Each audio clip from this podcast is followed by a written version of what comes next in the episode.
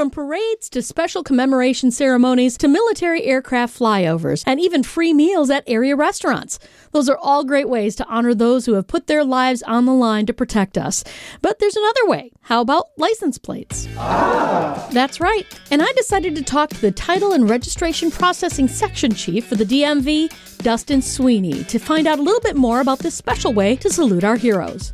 So with the military group and National Guard plates, customers are required to mail an application to DMV. It's an MV2653 form, and one piece of documentation that always needs to accompany that form is the DD214. It's as simple as that. You can check out the forms online and provide a copy of that DD214, mail it all in, and in 2 weeks, you've got a styling license plate showing the pride you have of being a veteran. Now, there's an extra charge for these plates, but that charge goes to a great cause. There is a $15 issuance fee with any military group plate. That issuance fee does get sent over to the Department of Veteran Affairs. And then for members of the general public to just support veterans and they're not former or active military, we do have a Wisconsin Salutes a Veterans license plate that's available to the general public. And the $15 issuance fee for those plates also goes to the Department of Veterans Affairs. You can even get personalized veterans plates. Yes, you can. You can get a personalized vet plate that has an additional $15 fee for the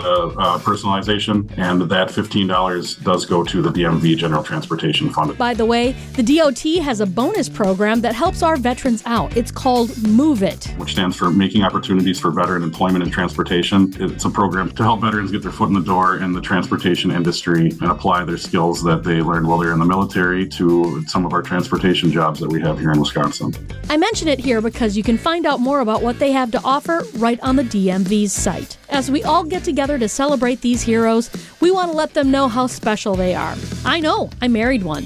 Mr. Brian Marks, United States Air Force. We're proud of you all, and we thank you.